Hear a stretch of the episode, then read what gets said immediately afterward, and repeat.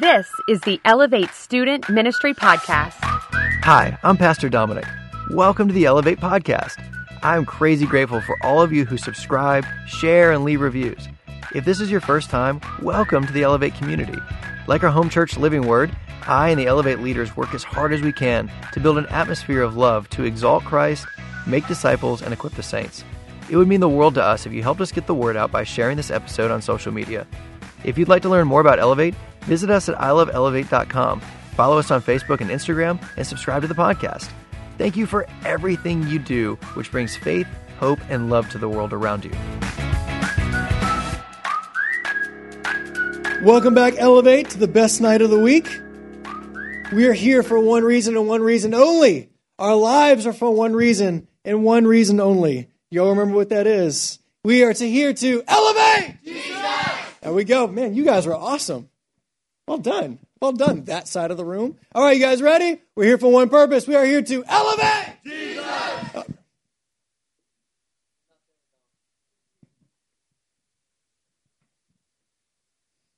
We're here and we live and exist and breathe to do what? Elevate! Jesus!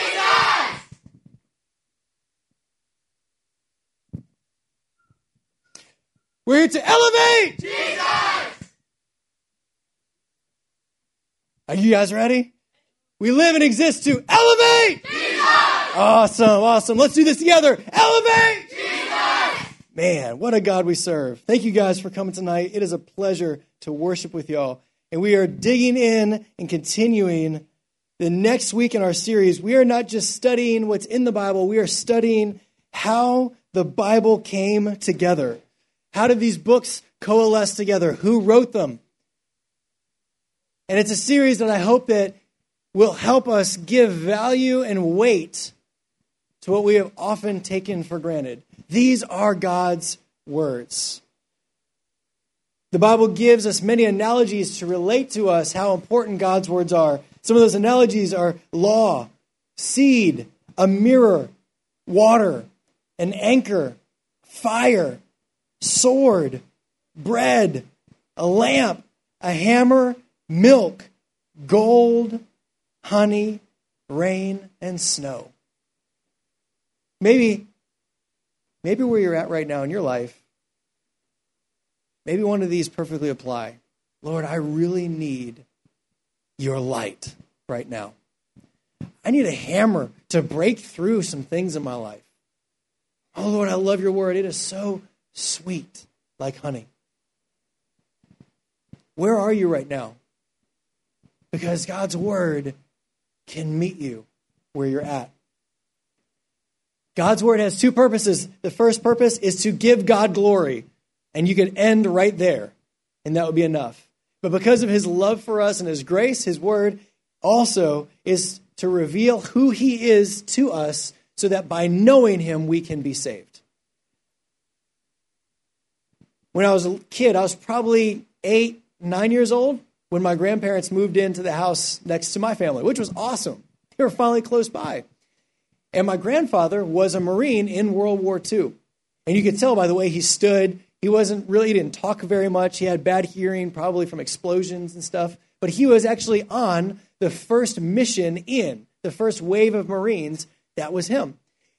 And he never talked about his experiences. You can never ask him questions. He would just shut down. I have no idea what he went through or what he saw. But one of the things that my grandmother and I had was a book that the military gave him, which was kind of like a yearbook of his platoon. And I remember flipping through it and just being awestruck, like, hey, there's this picture, all faded and it looks so different.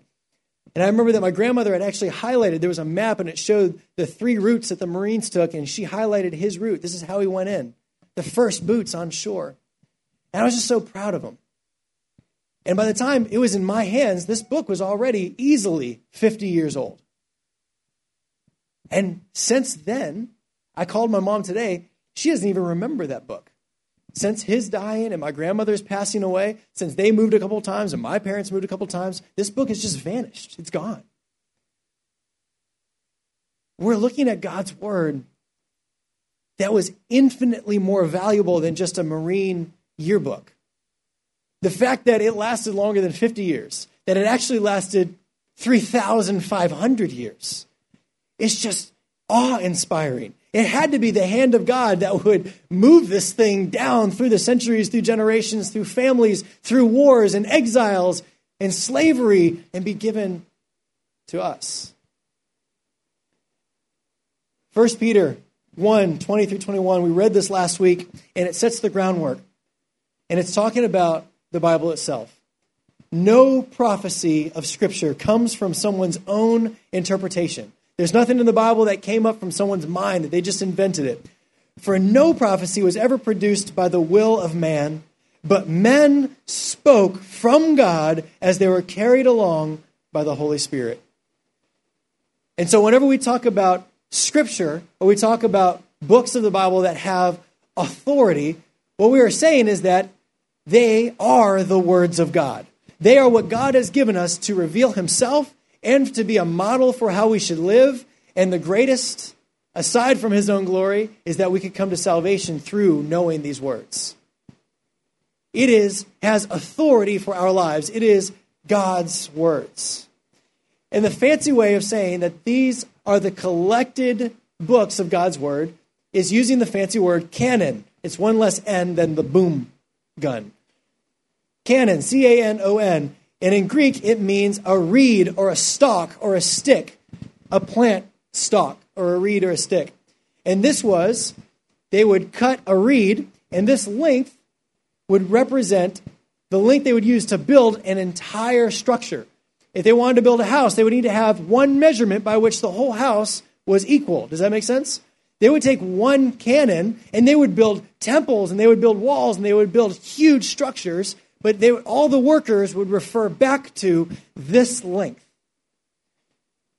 So when we talk about the Bible and we call it a canon, it becomes a measurement, a ruler for our lives.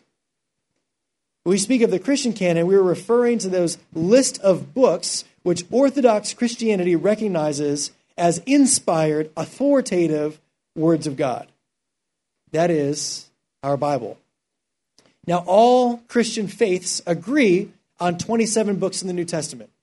Whether you're Roman Catholic or you're Protestant or Eastern Orthodox, we all agree on the 27 Bible books in the New Testament. And we'll get to that next week of how those came together. Now, when it comes to the Old Testament, things are a little bit different.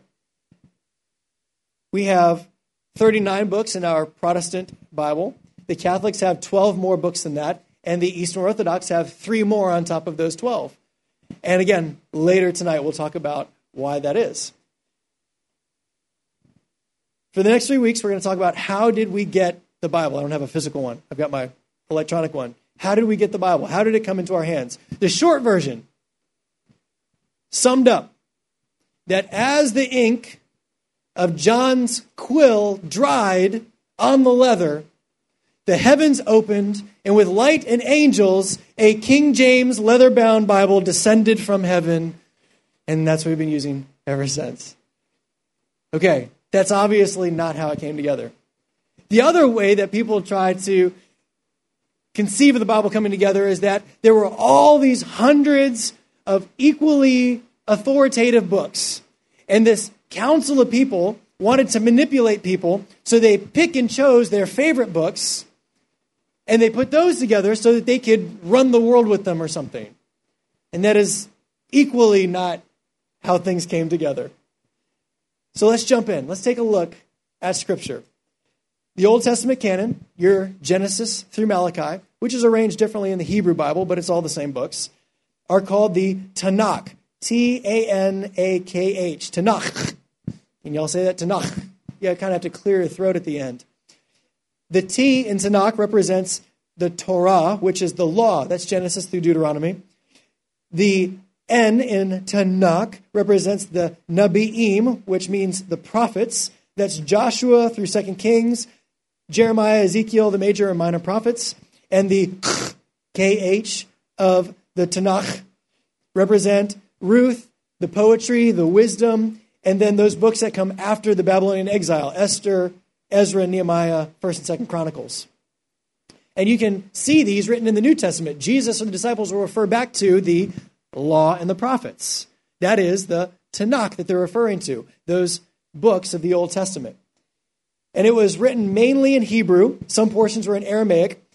And because there was no printer, there's no printing press or copy machines, up until AD 1455, it was always handwritten again and again and again, passed down. So for 3,000 years, the words of the Bible were handwritten, copied by Jewish scribes. And these Jewish scribes were hardcore intense about how they would copy the Bible. They had really strict rules, like if on this big sheet of, of leather or vellum or whatever they were using, if you made more than three mistakes, like, oop, I sneezed, or I misspelled this word, more than three mistakes, you scrap the whole thing and you start over again.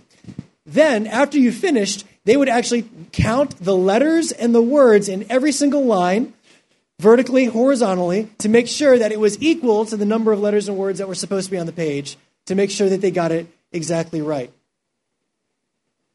It was chiseled on stone, it was scratched in clay, it was written on leather. This is the Bible that we're talking about. Let's see who was paying attention last week. Who was the first to write anything, any portion of the Bible? Who is the first person who wrote some words of it? Joel. Hey, you were paying attention last week. Congratulations. But it's not 100% right. I was summing up. Would you guys like to see who wrote the very first words of the Bible? Exodus 31, verse 18. Just like everything else, just like creation itself, everything begins with God. Exodus 31:18 Moses has spent this time up in the mountain 40 days with God. God gave him the, the 10 commandments and it says this, when Yahweh finished speaking to Moses on Mount Sinai, he gave him the two tablets of the covenant law, the tablets of stone inscribed by the finger of God. Jump forward another chapter. Exodus 32, 15 through 16. Moses turned and went down the mountain, and the two tablets of the covenant law were in his hands. They were inscribed on both sides, front and back. The tablets were the work of God. The writing was the writing of God, and it was engraved on the tablets. The Bible began with God. And this was the basis. These Ten Commandments were the basis of the rest of the law that God would give them. They encompassed everything of how to relate to God, how to relate to your neighbor, and how to relate to society as a whole. And they're pretty simple. They're the Ten Commandments. But I don't know if you've ever noticed this before, but if you ever com- compared the Ten Commandments to, say, the Code of Hammurabi or the Egyptian pharaohs and their laws or anything, you're going to notice something that's very, very different. It opens up, as any good religion might. The first two commands are about honoring God and loving Him first and not having any other idols, you know, aside from Him. And then it talks about how you relate to people. But if you get all the way to the end, commandment number 10 is very, very interesting. Because commandment number 10 tells us that we are not to covet our neighbor's stuff.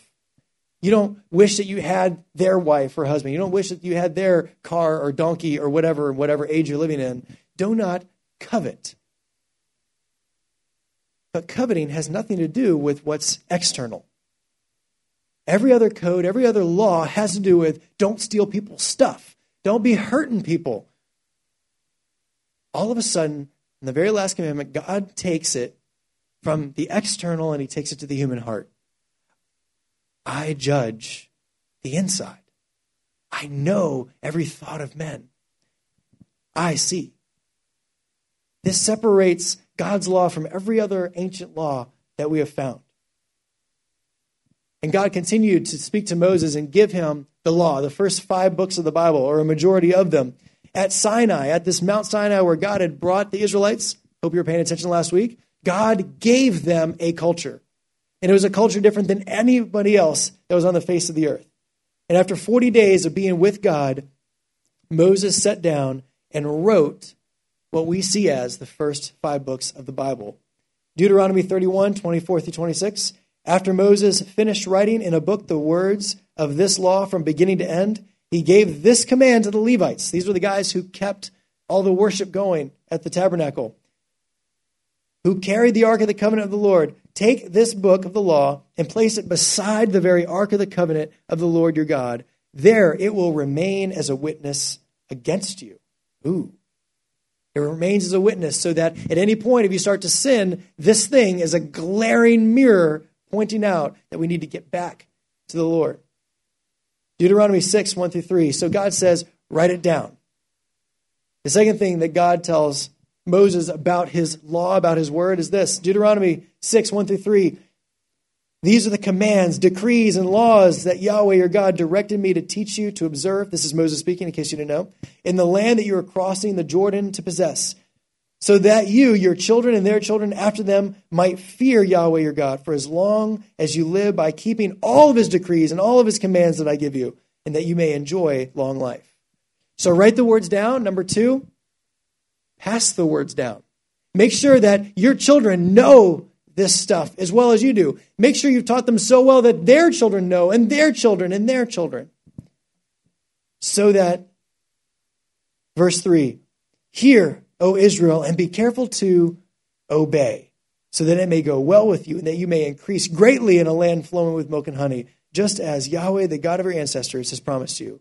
Write it down, pass it down, obey it. This is the foundation of God's word. And so they kept God's word fresh in their memories. Every seven years, they were instructed to get everyone together and read God's word aloud to everyone. Can you imagine that church service? And we complain about a 45 minute sermon. And they're like, oh no, see Genesis 1? We're going all the way, baby. Hope you brought snacks. They read it aloud to the nation every seven years. Further, they would read it aloud at big occasions. If they won some sort of battle or they had some great thing happen to their nation, they're like, er, stop, we're going to read the words of God. And then sections of God's word were taught every Sabbath, every version of their Sunday and Sunday services, and explained to people.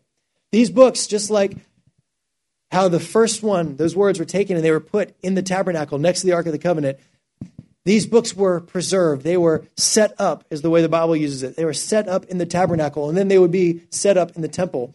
And beginning with Samuel, who begins the tradition of the prophets, where God is speaking through men to his people. Whenever they knew that they knew that these were God's words, they would take that and they would put it with the Pentateuch, the first five books, the Torah, the law. They would put it with that in the tabernacle and the temple. They would save it, they would preserve it and protect it. And these scrolls could last hundreds and hundreds of years for how they would preserve them. And so, beginning with Samuel, you have this prophetic activity that God would send prophets, and those prophets would write down the words of God. And as Israel began to slip into sin, they got the promised land, they got the big nation, they got all the promises. And yet it took almost no time at all because they didn't pass it down and they didn't obey it. Israel started slipping into sin. And I'm, I'm not talking about like, oh, they started stealing from each other. They told lies to their mommy. I mean, like, they were burning babies alive and they're like throwing themselves um, and cutting themselves to f- false gods. It was terrible. And so as they slipped further and further into wickedness and into sin, God would send these prophets, and the prophets would speak out against Israel and tell them to come back, turn back, come back to the Lord.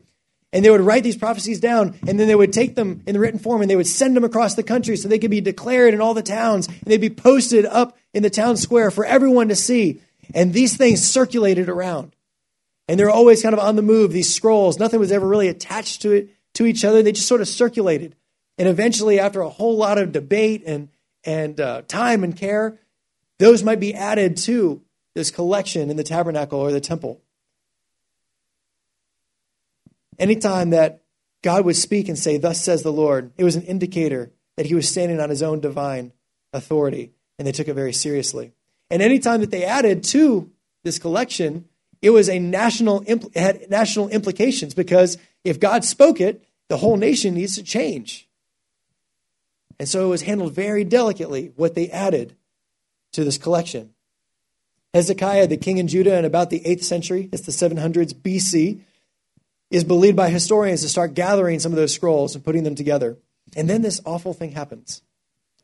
Israel slash Judah slips so far into their sin that they absolutely lost the book of the law. Gone from existence. The temple gets used for pagan idols until the temple isn't even used anymore. And generation after generation after generation is worshiping these idols and doing these sick, awful things until this one king, who becomes a king at eight years old, has this heart after God. And he, he decides that, hey, he gets priests together and he's like, we're going to renovate the temple. We're going to get, we're going to get the nation back on track. And this priest named Hilkiah finds this book that had been lost, this book of the law. And Josiah goes crazy. He starts smashing idols and going through the land and burning down altars. He starts instituting the book of the law again everywhere. He has this big, giant Passover celebration and totally gets Judah back on track. It was lost for who knows how many years, just like my grandfather's marine book, just gone. We don't even know where it is. That was the law. They couldn't follow it if they couldn't read it, they couldn't obey it if it wasn't passed down. And so Josiah is believed to also be one of the kings that gathered. Under him, the book of Judges was probably put together and collected to that. And again, after Josiah, more and more bad kings ruled more and more did they slip into sin and into wickedness. And during this whole time, king after king after king, they had national historians that would write down the big events. And They would write down the lives of the kings.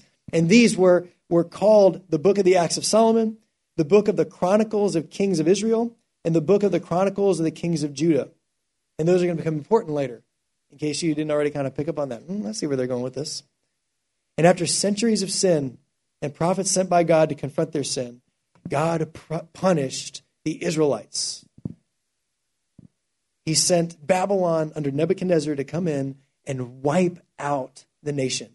The walls, the cities, everything was gone, and worst of all, the temple of God, the temple that God had honored with his manifest presence, was wiped out. No stone left on top of another, and all the survivors were drug into slavery in Babylon on the other side of the world.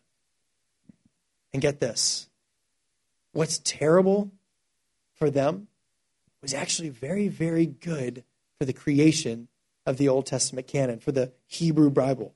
Because while they're in slavery in Babylon, two things happened. One, they started asking God, God, why are we here? Why did you do this? And they started searching scriptures and they started seeking to find those prophetic works. They started seeking to find the law Joshua, Judges. And the second thing is while they're stuck in Babylonian slavery, they wanted to fight to keep their national and their spiritual identity. What makes us Israelites? Where do you find your identity? So they started seeking and finding and pulling together, and new writings were all based on who they were, what God had told them through all this time so that they could answer those questions. And if you read through the historical books, you can see over and over and over again it answers that question why are we here?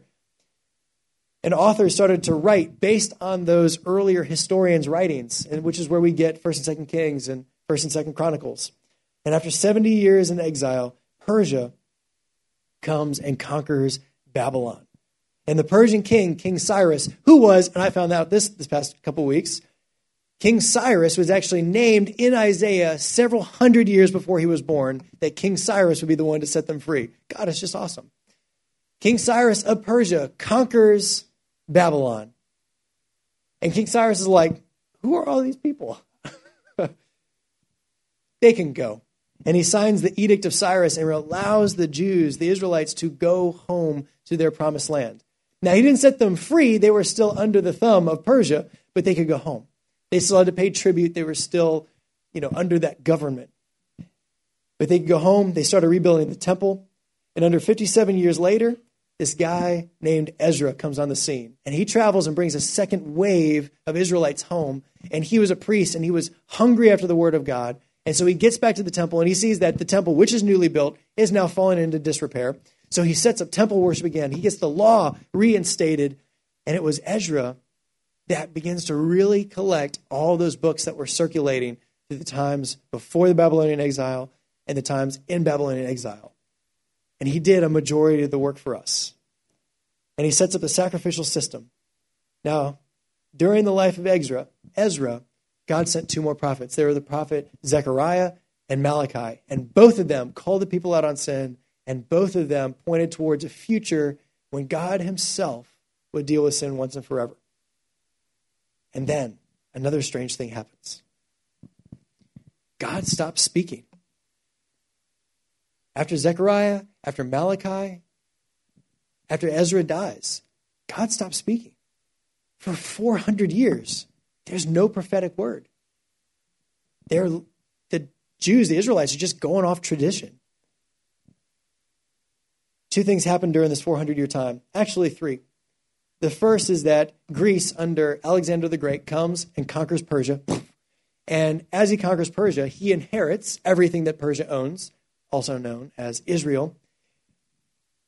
And when Alexander the Great dies, he divides up his land across his generals. And the general that received the land that included Israel was this terrible, terrible guy named Antiochus Epiphanes, or also known as Antiochus IV. And this guy was awful. And he immediately started to oppress the Israelites.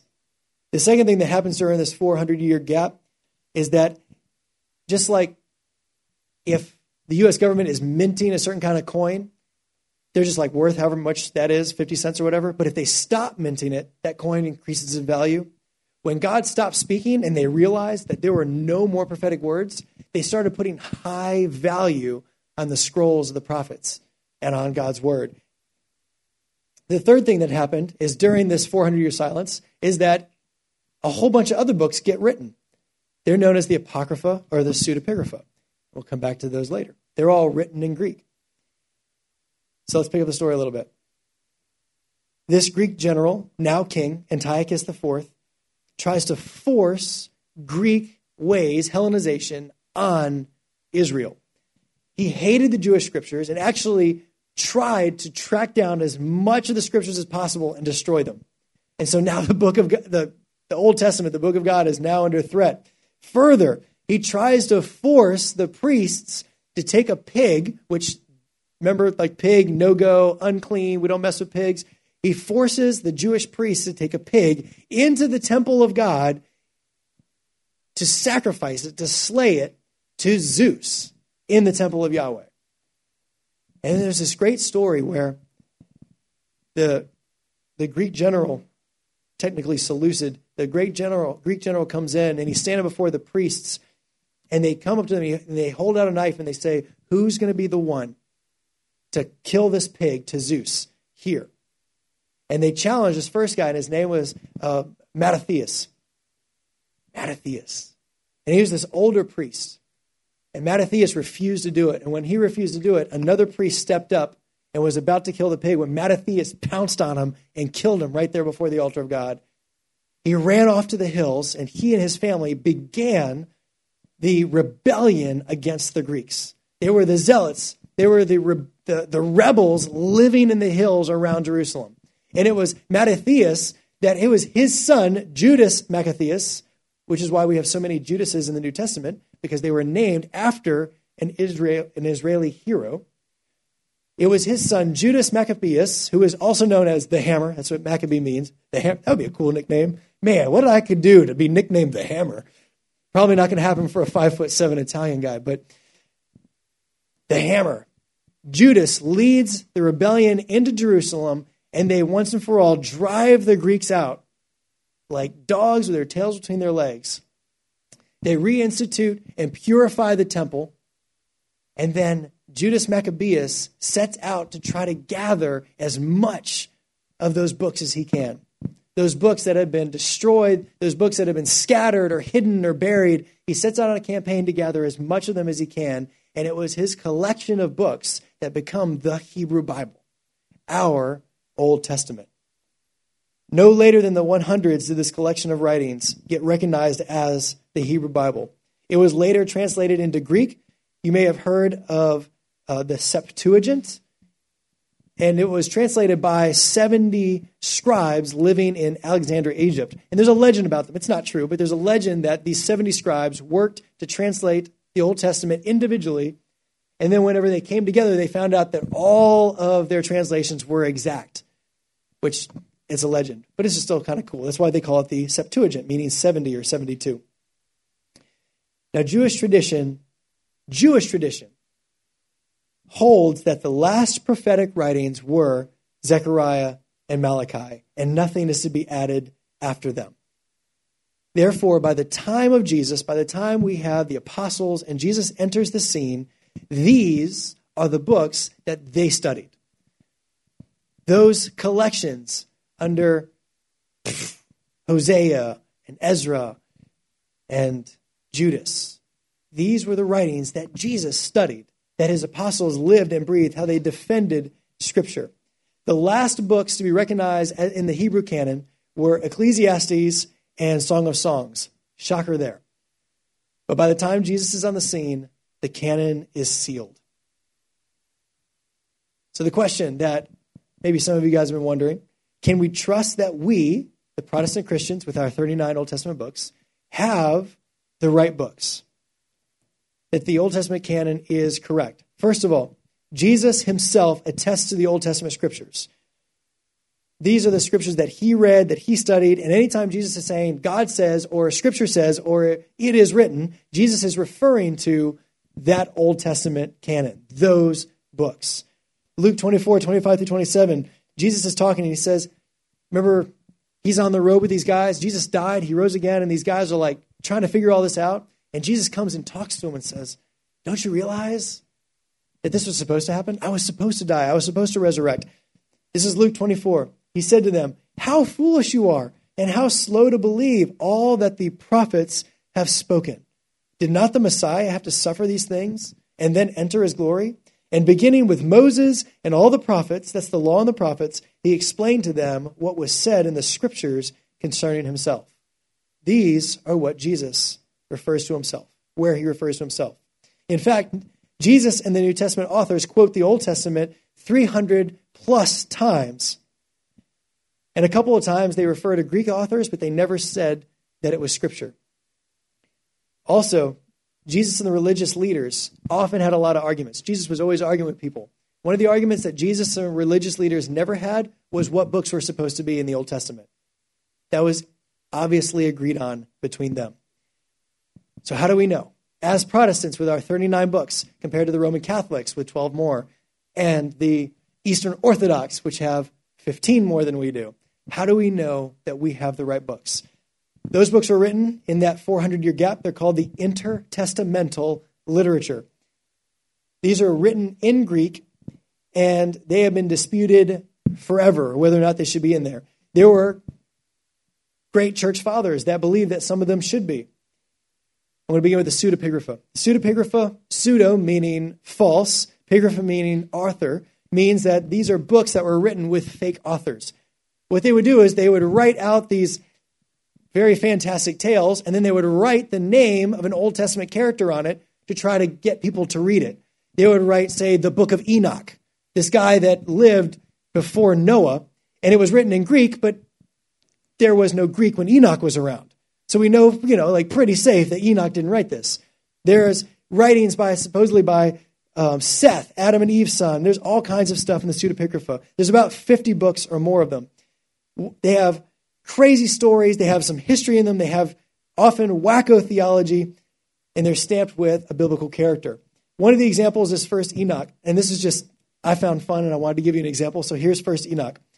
They're pretending that Enoch wrote it, and it describes fallen angels lusting after human women. These angels are the ones who bring evil to the world in the form of magic, weapons, and sexy makeup. There you go. The second Enoch actually goes into detail and talks about levels of heaven and different kinds of heavens and stuff like that. Again, doesn't fit scripture at all. They're these fantastical books. The other one that we'll spend a few more minutes on is the Apocrypha, which gets a lot more weight, and a lot of the early church fathers believe some of these apocryphal books were scripture. Apocrypha means things which are hidden or things which are unclear. Unclear meaning their authorship, the history isn't entirely founded. There's sort of some dubious things involved. Uh, there is history, there's some inaccurate history, there's theology, there's some wacko theology, and there's just straight up legends in the Apocrypha. These books are what set our Bible apart. We do not have the apocryphal books in our Protestant Bible. Some of the books are the first and second Maccabees, which are actually really good to read for history because this is the history of that 400 years. where you can find out about Mattathias and Judas and all those really cool characters. There's also a book called Judith, which is about a woman who single handedly saves her city from these bad guys that are besieging it. There's the wisdom of Ecclesi- there's wisdom, and there's another book called Ecclesiasticus, not to be confused with Ecclesiastes. They're very similar to Proverbs. There's also the Song of the Three Young Men, which is what is allegedly what Shadrach, Meshach, and Abednego sang while they were in the fire. So it's just like these other books, and those are an example of about 12 other books. During the Protestant Reformation that happened in the 1500s, they wanted to go back to what is the foundation of God's Word. And they excluded anything that wasn't originally written in Hebrew. Anything that was just written in Greek, the, the original documents were in Greek, that were in that 400 year timeline, they excluded those books. They went back to the Hebrew Bible. The Hebrew Bible itself, that Jesus studied, the apostles studied, that stood the test of time, does not include the Apocrypha. But some of the early church fathers put weight in them, which is why you'll find them in Catholic Bibles and Eastern Orthodox Bibles as well. Protestants leave them out. And I have a list of 11 reasons. I'll give you a few of them. First, none of them were in the Hebrew canon. Secondly, many of the church fathers, the ones that, that taught the apostles, the apostles discipled them, they drew a line between Scripture and Apocrypha. And so we stand with them. The Old Testament has, um, I'm sorry, Joseph, Josephus, the Jewish historian who was born right after Jesus' death, explains that he's fully aware of the Apocrypha, and because there was no prophetic words, he deems them not equal to Scripture. The further back you look in manuscripts, the less and less apocryphal books you find. And when you get all the way back to this guy, one guy, Melito, his list at about 170 BC doesn't have any of the apocryphal books in it. When Jerome translated the Bible into Latin for the common people to read, he actually wrote a preface that these books, the Apocrypha, are not scripture. The New Testament writers are aware of their Apocrypha. There's a, two or three different allusions in the New Testament to them, and yet, although they quote the Old Testament 300 times as scripture, they never once recognize it as scripture. At the Council of Trent, when the Catholic Church, in response to Luther, decides that they're going to have this council, they're going to seal it in stone once and for all that the Apocrypha should be in there, there were even Catholic detractors that said that they didn't belong in there. And finally, probably the most important reason is that the Apocrypha holds some theologies that stand against the rest of Scripture. Theologies like working to have salvation. Scriptures that talk about dead people praying for us, things that we, we know that Jesus, according to Romans, is our only intercessor. We don't need any other intercessors. And so, whenever you find these theologies that stand against Orthodox Christianity, the Orthodox Jewish, the Jews themselves don't include their own Jewish literature in their Bible. So, with the Reformation and returning to the roots of what is divinely inspired, they left those books out. But they also do say that Martin Luther's words, these books, these are books that, although not esteemed like Holy Scriptures, are still both useful and good to read. And the Anglican Church, like how they say it, they said they are useful for edification, but not for doctrine. I love the story of Judith. Go read that one. That's fun. And look up the Baroque paintings of Judith because they're hardcore and there's lots of blood spatter. So anyway, recap. God began writing the Bible himself. Moses wrote the Pentateuch, and priests began to preserve the words of God. Hezekiah and Josiah contributed to the collecting the scrolls. Exile in Babylon was critical for the writings and what would become scripture. After being released by Persia, Ezra collected most of the books. Under Greek oppression, Judas Maccabee drove them out and gathered what would be the Hebrew Bible. Then it was translated into Greek for the common person to read. Whew. All right. God is good. We have something in our hands that blood was spilt over, that people fought to preserve, that endured over time when it never should have. I've got two challenges for you this week. The first one is have a Bible study somewhere in the Old Testament every day. For the next seven, seven days, have a Bible study in the Old Testament. Begin to savor and appreciate what it is that we have, that God has given us. Your second challenge is write down a verse. As you're having that Bible study, write down one verse that you find that sticks out to you, that you love this verse. Consider how you can be obedient to it. And then figure out a way to bring that verse up in conversation at some point. Because just like Moses, we're going to write it, we're going to read it, or we're going to write it, we're going to obey it, and we're going to pass it on. Those three things write it, obey it, pass it on. Heavenly Father, you are good, you are gracious, you are kind, and I thank you so much, Lord, that you are here. Thank you for your word. Thank you that you preserved it for us. And thank you, Lord, that you bring it to life through the power of your Holy Spirit. Lord, I pray that what we remember isn't a whole bunch of history. What we remember is your faithfulness throughout history. We love you, Lord, and we give you our hearts. In Jesus' name, amen.